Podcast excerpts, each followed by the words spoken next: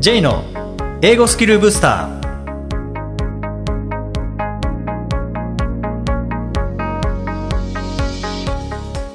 こんにちは。J こと早川浩二です。こんにちは、アシスタントのあきです。この番組は旅行や仕事で英語を使えるようになりたい方、TOEIC などの資格試験の勉強している方、英語学習へのモチベーションを高めたい方にスキルアップのコツをお伝えしていく番組です。J さん、今回もよろしくお願いします。よろしくお願いします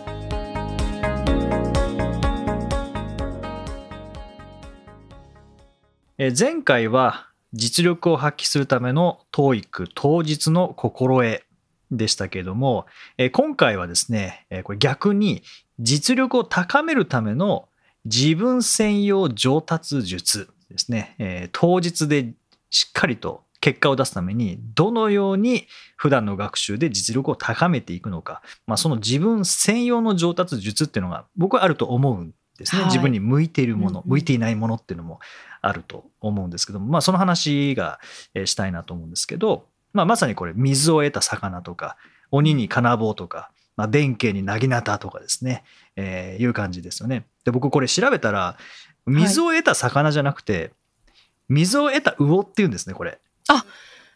そうなんですね。皆さん、魚って言ってる気がしますね。うん私も今、魚だと思って何にも。はい、僕もずっと水を得た魚だと思ってたんですけど、はい調べたらか水を得た魚って書いてあって魚って思いましたよね思ってはないですけどね はい。はい であの、まあ、先日もちょっとお話ししたんですけども、えー船舶免許1級を取ったんですけどもでそこでやっぱ得意な勉強と苦手な勉強、もうこう完全にはっきり分かれて、久々に全然分かんないっていうどうしようっていうのもあったんですよね。まあただ結果としてその時もじゃあこの分かんないものをどうしたら自分は理解できるんだろうっていう、うんなんか自分の得意な方に持っていくことによってはい、はい。私的にはこう理解できたので、やっぱこういうなんか得意不得意あるなってすごく感じたんですよね。例えば、その苦手な部分ってどういう系統の内容だったんですか？もう単純に覚えるだけ理屈なく覚えるだけっていうそれこそ形ですよね。丸は何で？丸2つは何で？ひし形は何でみたいな。やつはなんか全然頭入んなかったですね。入るのもあるんですけど。英単語覚える感じと似てますか？それよりももっとシンプルですかね。あの例文例文なしで単語を覚える感じですね。あー。なんかスペルとかそういうのもなくただ単に単語を。本当に単語を単体で覚えるっていう、形みたいな音声もなくっていう感じですかね。そう音声もなく。フレーズでもなく。センテンそれを得スでもなく。意な人もいるんですかね。うんいますね。あ、いるんいですますね。ねはい、でまあ暗記科目の中でもやっぱいろいろそれこそ知らない単語潮汐とか潮流とか、聞いたことないし普段も使ったことない、まあ、日本語ですけどね。はい。潮汐ってこう潮の満ち引き。で潮流っていうのはまあ潮の流れって書くんですけども潮の満ち引きによる海水の流れ、まあ、こういうのとかああなるほどなと思いながらこう聞いたり読んだりしていったりとか。あとはあのまあ川とか海とかにあの浮いているなんか標識みたいなやつが 車で言うとあって、まあ、豆腐こう右舷豆腐表っていう、まあ、まあ浮くしるべって書く不評ですよね。で右舷豆腐表とか左舷豆腐表とかってあるんですけどでこう水源とか港に向かって右側に置いてあるのが赤い不評でこのはい。赤い不評より左側取ってくださいねとか、あー。で左舷豆腐表っていうのは、まあ、左側に置いてあるこう緑色の不評があるんですけどそれの右側通ってください、なので赤と緑が対になってる感じですよね。あー、なるほうん。ど。その真ん中通ってくださいねっていう感じなんですけどなそそういうのってこうすごく覚えにくいなと思って。その単語自体をですか？それとも赤がどっちだっけな、うんみたいなこどっちがどっちとですかでっていう。あただこれに関しては1回で覚えられたんですね。ああ、僕の中ではこういうのって苦手なはずなのに1回で覚えられた理由は何かっていうとはいはい。これ実技の時に実際に海で見たんですよね。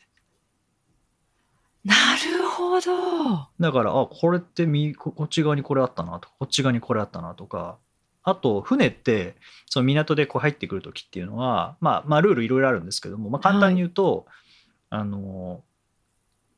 外から中に入ってくるやつよりもあの港から出ていく船の方を優先するんですよね。でそれもうどっちが先かってまあ暗記すればいい話なんですけど僕それ、はい。実技の時にそう書いてある看板見たんですよね。出港する船優先っていうももうそれだけで覚えられたので僕にとってはそういうふうに実際に見るっていうのが教科書で見るよりも同じ情報かもしれないですけどもまあ圧倒的に覚えやすいです。もう一回で覚えられるんです。インパクトが違うんですかね？インパクトまあじリアルっていうインパクトとあと実際の意味ですよね。その環境にいるっていうところで。まあそういう意味では英語で言うと教材の中で出会うのと実際に使われているのを見る看板に書かれているものを見るっていうのの多分違いだと思うんですよね。で確かに僕ひあの歴史上の人物が何したかっていうのもその場所に行くと覚えられるんですね。この前のあの佐久間象山の話とかも実際に松代まで行ったのであこういう人だったんだなっていうのは神社行ったりとか記念館行ったりとかでそこで本読んだりとかすることによってうんただ単に本を読むだけよりもやっぱ圧倒的に情報量はちょっと多いぐらいだと思うんですけどもでもなんか入ってくる情報って全然違うんですよね。それはでもあるかもしれないですね。何なんでしょうね。それは、な、なんか、やっぱりインパクトの違いというか、入り方が違うんですね。そうですね。なんかこれは多分あの誰でもそうっていうことではないと思うんですね。なんか自分にとって覚えやすいもの。例えば、まあその講習受けてる時も、まあいいろいろ当てられたりするんですよね。はい。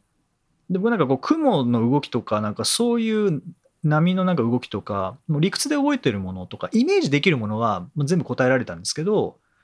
記号だけは、ね、全然分かんなかったですね。これすいませんこれ全然覚えてないですとかっていう。方や覚えられる方もいたんですか？もう、な僕の後ろの人はバンバン答えてましたね。じゃあやっぱり不得意とか得意違うってことですね？人によって。そうだと思いますね。ですうね。ん。あとは計算ですよね。なんか、船の速さ。あなんかあ。24海里離れている、えー海港。里、うん。まあ、A という港から B という港まで24海里離れている、えー A 港から B 港までを行きは12ノットで走って帰りは16ノットで、えー走る時の燃料消費量は何リットルかみたいな。うわーこれはなんだ。 TOEICでノット問題慣れてるけどこっちのノット問題あんまよくわかんないな TOEICの公開テストはよく受けてるけどこっちの公開テストあんま受けたことないあんまっていうか、うまい、うますぎる。はい。っていうのでそうですね。そうそう。でしかも12ノットで航行する時の燃料消費量は毎時10リットルでああ。16ノットで航行する時の燃料消費量は毎時22リットルとするみたいな感じでおこれどうやって計算するんだっけなっていう。最初全然分かんなくて教えてくれるんですけどねどこにどの数字入れるんだっけなとかどこを割ってどこをかけんだっけなとか。で確かあ小学生の時やったな。この速さかける時間とか道のり割る速さとか。道のり割る時間でやったな。であれ誰かがあの式を教えてくれたな。誰だっけなあの友達誰だっけなっていうなんかそこを覚えてるんですけどこれこれに当てはめるにはどうしたらいいんだろうなっていうので最初分かんなくて公式だけ覚えようとしたんですけど公式だけだと覚えきれなくて、うんなぜこの計算式なのかっていうのを理解した上でもうさ最初そっちにそっちを優先したんですよね。ああ。なぜこの式なのっていう。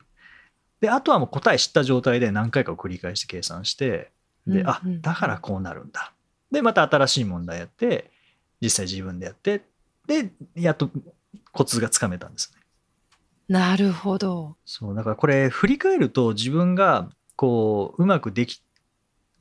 て、今ちゃんと理解できている時ってどういうことなのかっていうのを振り返ると、まあ僕の中ではやっぱりこう、その時に考えるのって野球をしていた頃なんですね。はい。で野球ってこう見本を見て真似をしていくでできるようになっていくっていうのは一つそれがスキル系ですよね野球をするっていう、でこの野球を見る選手の名前を覚えるとか選手の成績を覚えるっていうのは僕中学校時代まあ不登校だったので毎日やることがなかったのでうんあの野球ゲームやってたんですよね カードの、はい。それ毎日見てたのでもう選手の名前はもう当然覚えますし選手の成績ももう勝手に覚えようとしなくても全部頭に入ったんですねへえ。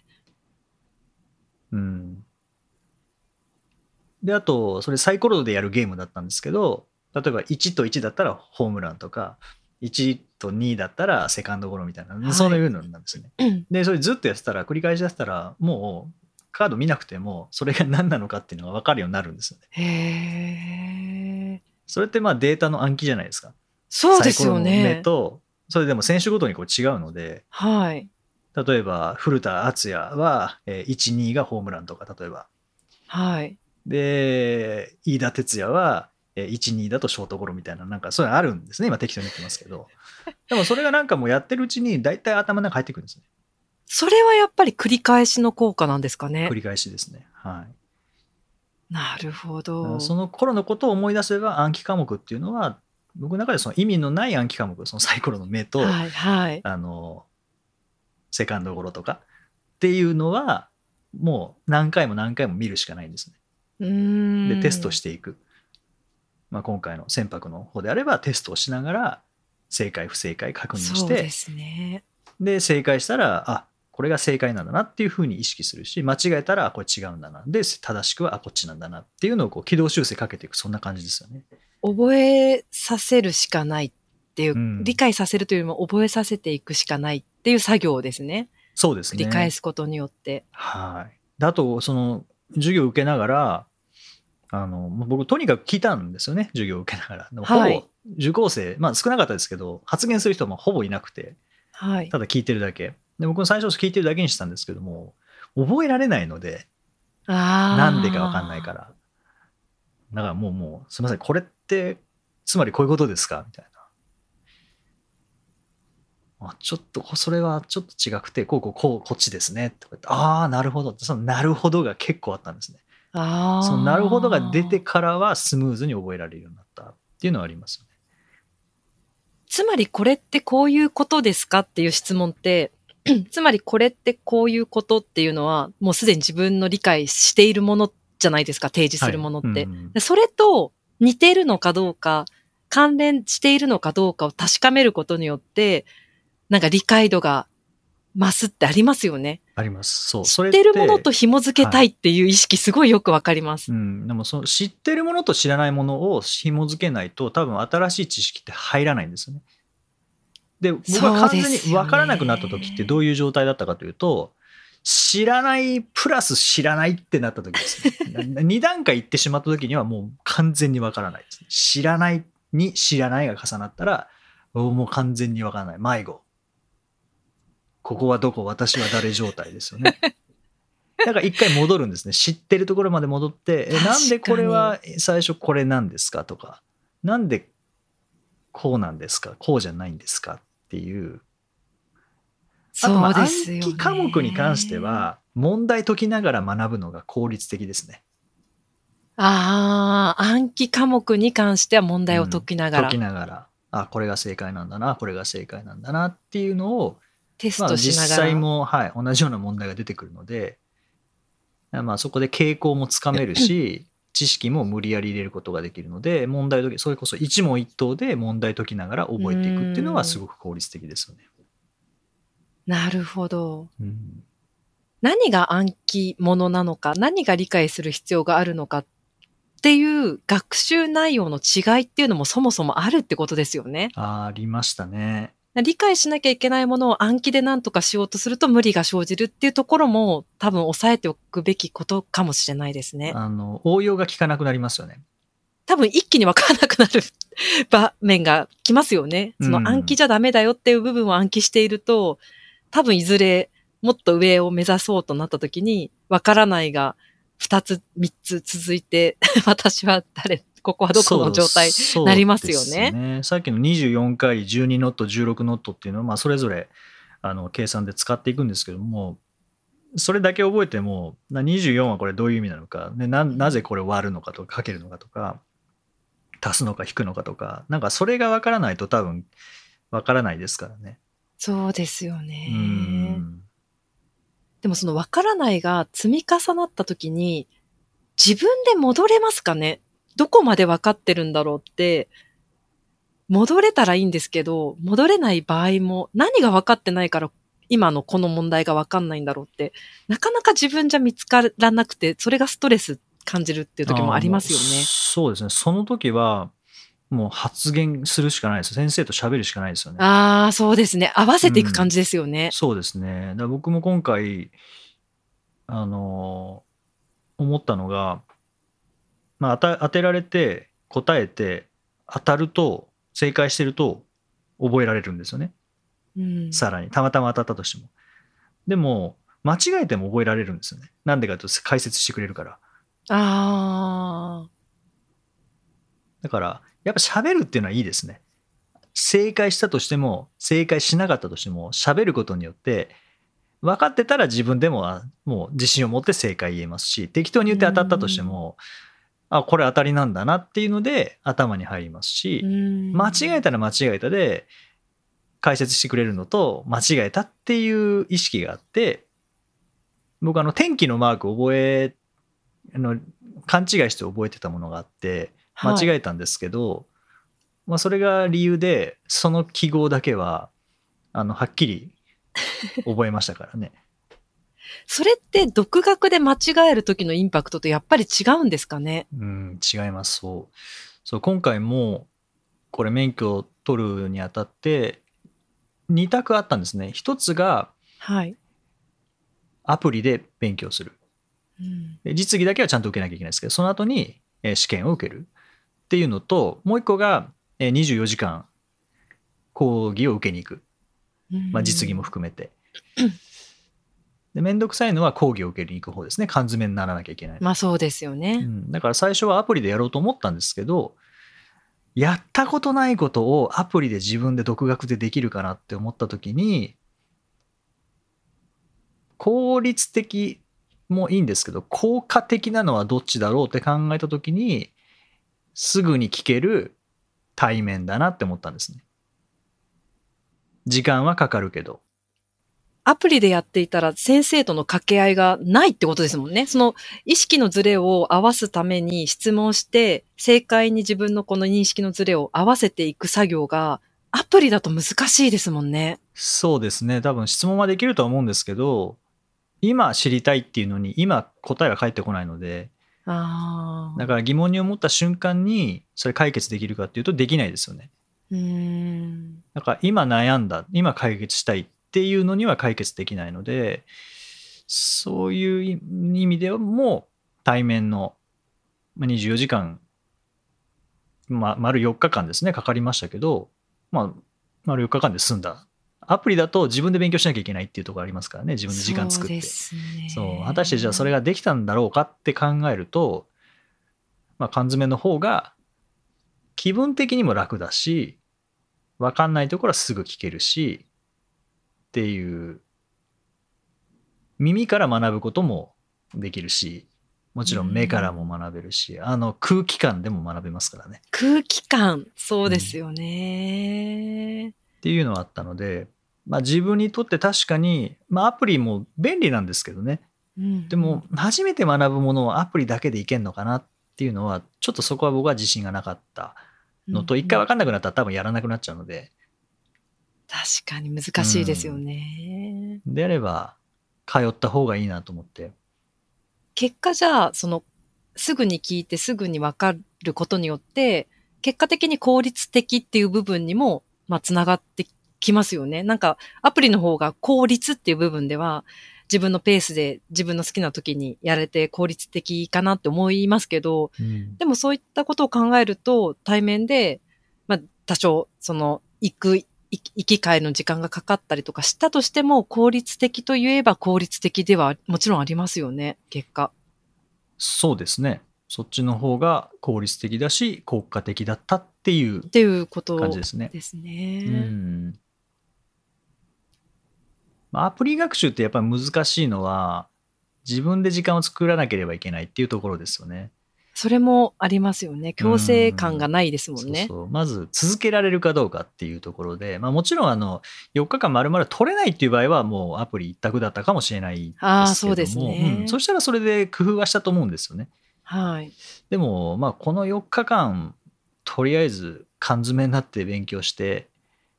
しっかりやれば、まあ、問題なさそうだなっていうのは思ったので、ううん。んまあ、理解するのに時間かかった部分はありましたけども、まあ、そこはなんか自分にとってどうどうすることが理解につながるんだろうなっていうのをその僕は一回野球に戻るので その野球で言ったらどうすればいいのかな。あこれはスキル系だから見本を見ながら実際にやってみることだ例えば、うん。あのロープの結び方とかっていうのもあるんですよね。はいはい。うん、それは頭で分かんないので実際に何回も何回ももう繰り返し何度も何度もやって覚えた。ここで輪っか作ってここを通してとかっていう覚え方じゃなくてもう感覚ですよね、何回も何回もやるからもうこのおむしろ自然とこうなるっていうところまでやりましたしあとはボートのあの出港前のチェックとか帰ってきた後のチェックとかっていうのは、文字でも書かれてましたけどもやっぱ頭の中でこうリハーサルしないともう分かんないのでああ、文字よりも確かに分かりやすそうですね、やった方がやってま。したね。それでも抜けましたけどね。あんだけ頭の中でリハーサルしたのに抜けたことはあったのはやっぱ実際にやるっていうのと頭の中のリハーサルは違うんだなっていうのは、な感じましたねるほど。うん、ただそれを忘れたことによって覚えられたっていうのはありますけどね。ああ、そうですよね。そ それもありますよね。忘れたってことに気づくことで学べるっていうのありますようね。んまあ、そういう意味ではなんかミスするっていうのはその瞬間は罰ですけどその後につながるので忘れなくなりますよね。そう忘れるとかっていうのはその後につながるから、まあ、さっきのこう発言していって、まあ、当たったら覚えられるし間違えても覚えられるっていうのは結局実際にやってみることによってうまくいってもうまくいかなくても結局は上達するんだなっていうのはすごく感じましたね今回のう。ーんなんか対面のレッスン、いいですね。そう考えると。そんな風になんか、うんうん両面あるっていう、その間違えてもあったとしても記憶に刻まれやすいっていうのは、すごい大きいですね、学ぶ上で。大きかったですね。もううん。本当でも今回なんかやっぱ自分で思ったのは分かんない時でもなんか自分の得意なやり方がどれかっていうのを知ってればそれを当てはめられて上達できるっていうのを改めて感じることができたので、あうん、そこのなんか応用力がなんか我ながらああの応用力ついてるんだなっていうのはあ。改めて。うんまあ、僕英語学習したやり方は野球の上達と同じですしうん。人前で話せるようになったやり方もそれと一緒ですしだからそれをそのまま今回の船舶免許の方も使っただけなんですよね、うん。ただそうは言ってもやっぱりうわ全然わかんないってなった時にはちょっと困りましたけどね。コンパスなんてあの円描くやつのコンパスもそうだし北を指すコンパスもそうですしその北を指すコンパスなんてちゃんと使ったことないですからね それをなんか。何回りだからとかって聞きながら、まあ、それはまあスキル系だから何回も繰り返しやっていけばできるようになるんですけど、いやでもそれを知っとくだけで、そういったなんか効率面では上げていけそうですよね。こっちはこのやり方の方がいいとか、その暗記物は繰り返さないとダメだって分かってるだけでも、一発で覚えられないんだってことを最初からちゃんと認識しておければ、そこまでこう、なんかやり方に迷うことなく、もう繰り返せばいいやって思えますもんね。そうですねうんそうまあ一回で覚えられたらそれに越したことはないと思うんですけどうん。僕は自分の人生振り返ってそんなことは一回もなかったので、うん絶対わからないに出会うんですよね。で結局わからないというのは知らないが2つ重なっただけっていうはいはいことを知ってるので、うんなんか一個戻って知らないと知ってるっていうところまでその境界線まで戻ってはい。そこをなんとかすればその知らない知らないっていう2つ重なってたものが知ってる知らないのその知らないが知ってるに変わることによってその上の知らないと知ってるがつながるので、なんかそこからこう生きやすくないるやっていうのはーそれ大事ですよね。うん知らないの状況ってまさにそういう状況ですもんね。そうですね本当知らない知らないが2つ重なるともう本当分かんなくなりますよねわかんなくなりますね。だからまあ今回免許取れたことよりも学びってああこういうことだったなっていうのを改めて知れたことの方が得るものは大きかったですね。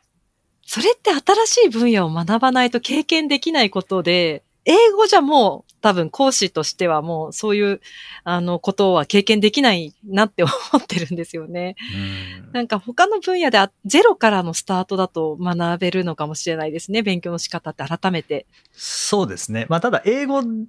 絡みで言うと結構船舶用語英語系のものが多かったのでサーモあ、スタットとかそうなんですか。あ、だからなんかその辺は楽楽というかちょっとアドバンテージが、はい、ありますね、じゃあ。はい、日本語なんかよく分かんなかったけどカタカナの方が分かるみたいなのは結構ありましたね。英語の基礎が、英語英語の知識があることで、ちょっとわかりやすいですもんね。全くない方は、え、なんだろう、それっていう、そこを覚えることから始めなきゃですもんね。うんうんうん。そうそうなんですよね。まあ、その辺はなんかアンカーとかなんかそういうのとあーまあアンカーぐらいだったらあれかもしれないですけどなんかいろいろいろカタカナのものが、まあ、英語のものが結構多かったので。だいぶなんか理解しやすかったっていうのはあありますね。そこはななんか、はい。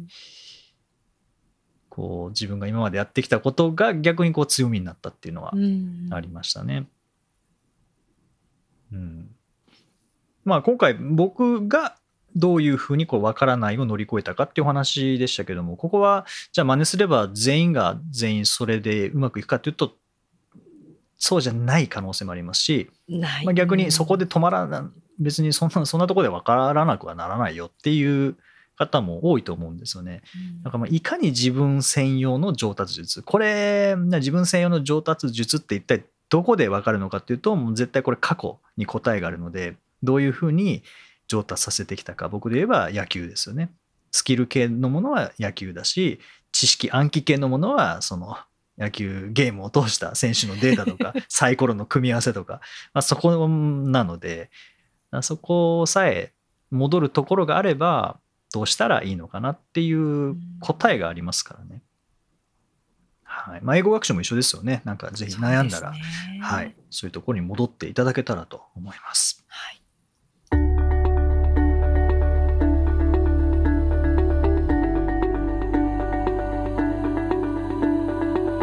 Useful expressions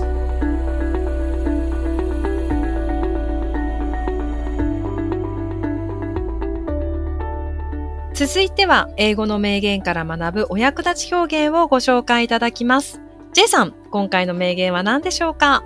はい、えー今回はリチャード・ブランソンリチャード・ブランソンの言葉です。You don't learn to walk by following rules. You learn by doing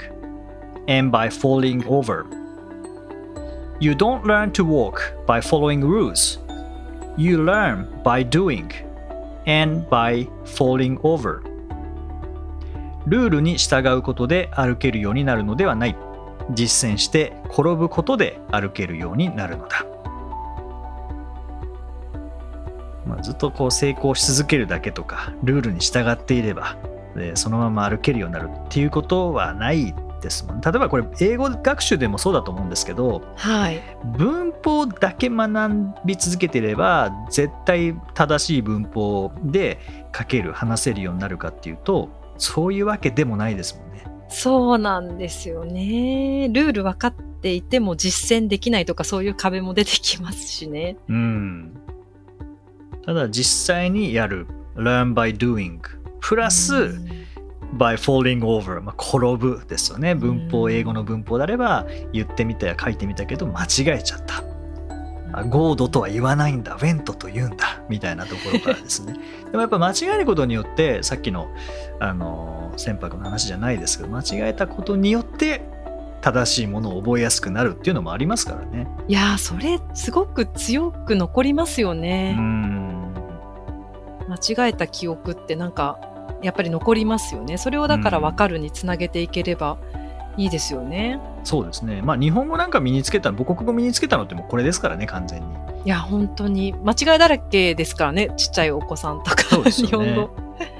うんまあ、ただあの覚えてないので日本語どうやって自分が身につけたかっていうのは覚えてはないんですけどもはいアキさんなんかこう日本語以外ではい。learn by doing とか by falling over で身につけたものって何かありますか、言語以外でですよね。はい、でもスポーツはもう doing しないと絶対にできるようにならないので、うん。私はその結構理屈を学びたいっていう人は、そのスポーツのやり方みたいなハウツー本っていうんですかね、そういうのを買う人もいると思うんですけど、私まずボール打ってみたいみたいなタイプなので、うん。doing してから何が違うんだろうって、あの、ボトムアップ、ボトム、あボト、んなんでしたっけ？上からなんか降りてくるような、まずやってみてダメなところを修正していくみたいな、あートップダウンですかね。トップダウンですね。うん そっちの方が、あでもスポーツは何でもそうですかね。どうなんでしょうね。まあスポーツはその方がやりやすいケースが多いでしょうねきっと。ね。はい。なのでまあそういう方がやりやすいという方はもしかしたら英語学習もそういうやり方の方が実は向いてる可能性はありますよね。あそうですよね。まず喋ってみたいみたいな意欲がある方は、まずやってみての、そうですね、トップダウンの方が合ってるかもしれないですよね。うん。そうではなくてまず仕組みからしっかりと分かっていきたいという方は、まあ、ボトムアップになるかと思うので文法とか単語とか発音からやっていってだんだん組み立てていくっていう方がやりやすいかもしれないですけどもでもこれまあどっちかだけでいいわけではないですからね。両方からやらないと。うんなかなかスポーツもそうですけどね。ある程度まで感覚でできるようになったらさらに伸ばすにはっていうところでやっぱり細かい部分のスキルを磨かないといけなかったりもするのであ確かになんか理屈を途中で入れた方が筋肉の使い方とか手の動きとか繊細さが出たりとかしてそこでまた上達するっていうのありますよねスポーツも。そうそうですね。という意味ではリチャード・ブランソンの言葉をちょっと変えるのであれば You learn by doing and by falling over and by following rules なのかもしれないですようね。ーん。あそうですね。うん。繰り返さないとってことですよね結局そうですね最後はなんかルールが分かった方が正しいものにはなりますよね。確かにそうですねう、ん感覚でずっとやっていくよりもこれと決まったルールを見ちゃった方が修正が早い場合もありますもんねそうですね。そこは本当に自分専用にこうしていく。で、まあ悩んだら誰かのアドバイスを参考ににするっていうのはありですけどね。そうですね、うん。でもなんかとりあえずやってみて、こっちの方が良さそうだなと思ったら、まあそこはこう変えてみて、それこそ learn by doing ですよね。そうですねうまくいかなかったら変えて、うまくいったら続けて、うんうんで転ぶかもしれないけど、だんだんうまくなってくるっていうことですもんね。そうですねはい。はい。まあ、今回はですね、このリチャード・ブランソンの言葉から、えー Learn by doing and by falling over、えーこの辺のお話をさせていただきました。第140回をお送りしました。J さん、はい。はい、次に何か挑戦したい資格ってあったりしますか？うーん。次に挑戦したい資格。何か気になっているこう学習内容とか何かありますか？あの、それこそ今までは Learn by doing and by falling over でやってきたことで、Following rules をそろそろ入れようかなって思ってるのがカウンセリングですかね。ああなるほど。英語学習に関しては、まあ、もちろんアドバイスをするっていうのはカウンセリング的なことは、まあ、ずっとやってきたんですけど、まあ、それまあたまにこうあの心理学的な本とかっていうのは読みましたけども、はい、実際に学んだことはないのでそのカウンセリングの手法を学んだことはないので知識としてはなんとなく入ってる部分とか知らないけどいつもやってることとかっていうのはあるとは思うんですけど、なんか実際に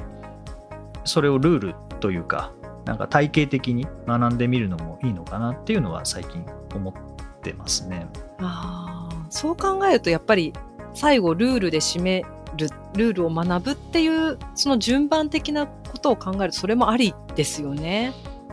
裏付けをこう、ね、しっかりしていくっていうやってることに対して。